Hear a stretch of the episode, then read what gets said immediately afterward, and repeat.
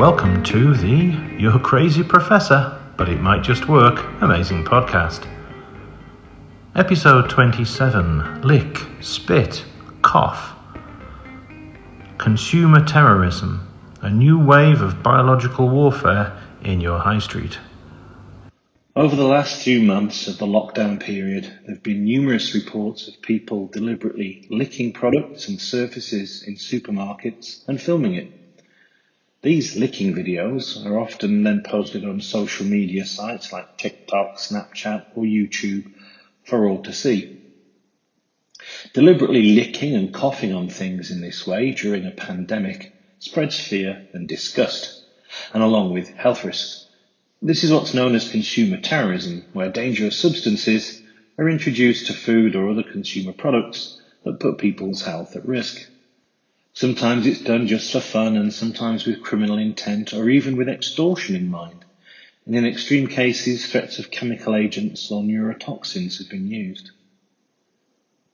The cost of replacing products and deep cleaning premises is substantial, particularly so for small businesses. And online pranking it may be, but it's still tampering with products and it can carry serious penalties.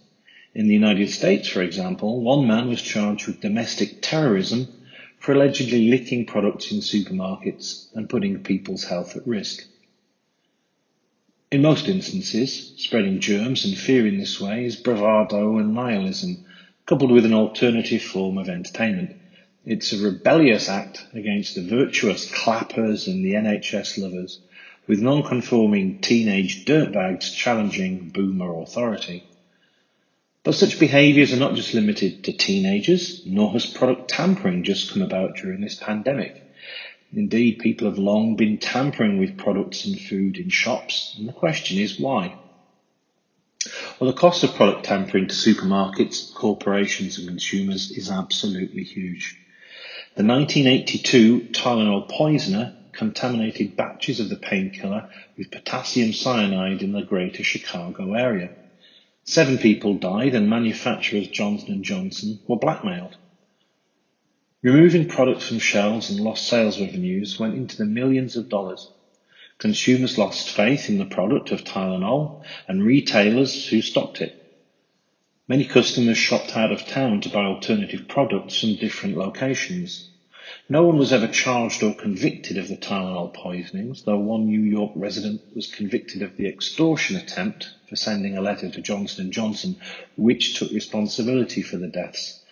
And in that letter, they demanded a financial sum to make them stop. But there was no evidence tying the individual directly to the actual poisoning. In another case in the UK, Rodney Whitchelo, a former Scotland Yard detective, contaminated Heinz baby food jars with glass, pins, caustic soda and razor blades before replacing them back onto supermarket shelves while attempting to extort millions of pounds from the manufacturer Heinz. In the end, Heinz had to remove over 30 million pounds worth of baby food from supermarket shelves and the panic amongst consumers was huge. Many copycat offences were also then committed by others who were inspired by Whitchelo's consumer terrorism. We entered an age of defensive re- retail. Since then, tamper-proof and seal packaging was introduced widely after such attacks. But tamper-proof and seal packaging is of little defence against invisible COVID-19 contamination from lickers and coughers in supermarkets. Unless products are to be stored in plastic pouches or out of the reach of all customers in the way that high-end goods or easily pinched goods often are, then they're considered a risk factor for contamination. With the added threat of biotransmission in shops, petrol stations and convenience stores, retail staff may feel some added protection from plexiglass screens that have been put in place within the last few months, acting like oversized sneeze guards. Nighttime economy retail staff may want such protection to stay in place beyond the pandemic as it affords them some added defence from antisocial or aggressive customers. Retail workers being shielded from physical and biological hazards is long overdue, and supermarkets as we know them may undergo some permanent change as a result of COVID-19. It happened to banks and post offices with glass screens and people queuing, and it will probably happen in retail too. The body is an antisocial weapon. Well, for some, the threat of spitting and coughing in the faces of emergency services personnel has become a new weapon. It's a biological weapon that can be used when being arrested and whilst on the back foot feeling angry, humiliated or embarrassed. When people have little power, agency or status in society, they may find they can weaponize their own body. And indeed, the threat of infections has been used by some people to try to stop police from entering their homes or investigating crimes. The uniformed services have long been aware of the hazards of bites or fluids, given issues about hepatitis, HIV and TB, but police are also aware of the negative connotations whenever anti-spit hoods are deployed with individuals who may be arrested. Civil liberties organisations are quick to point out the inhumane nature and potential dangers of wearing spit hoods, so it's a double bind for police officers, their own personal risks or PR if captured on camera.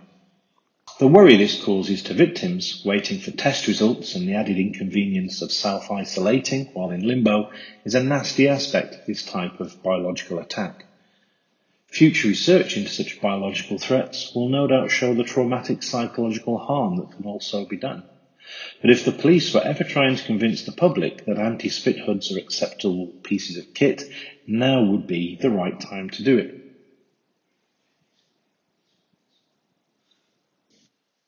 there have been a number of cases in the UK where uniformed but non-authoritarian staff have now also been spat at. Recent reports of car park attendants being spat at by frustrated motorists who can't get access to a beach.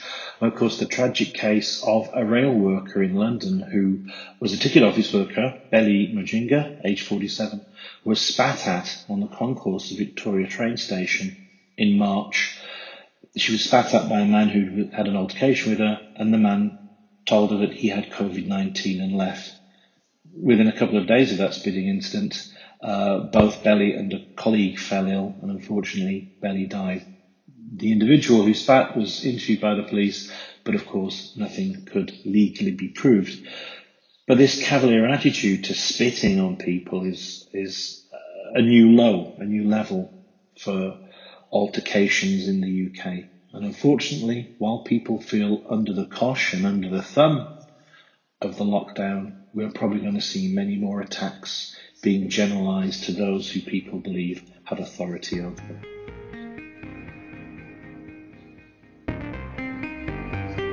You've been listening to the You're Crazy Professor, but it might just work amazing podcast. I hope this has been useful. I hope it's been informative.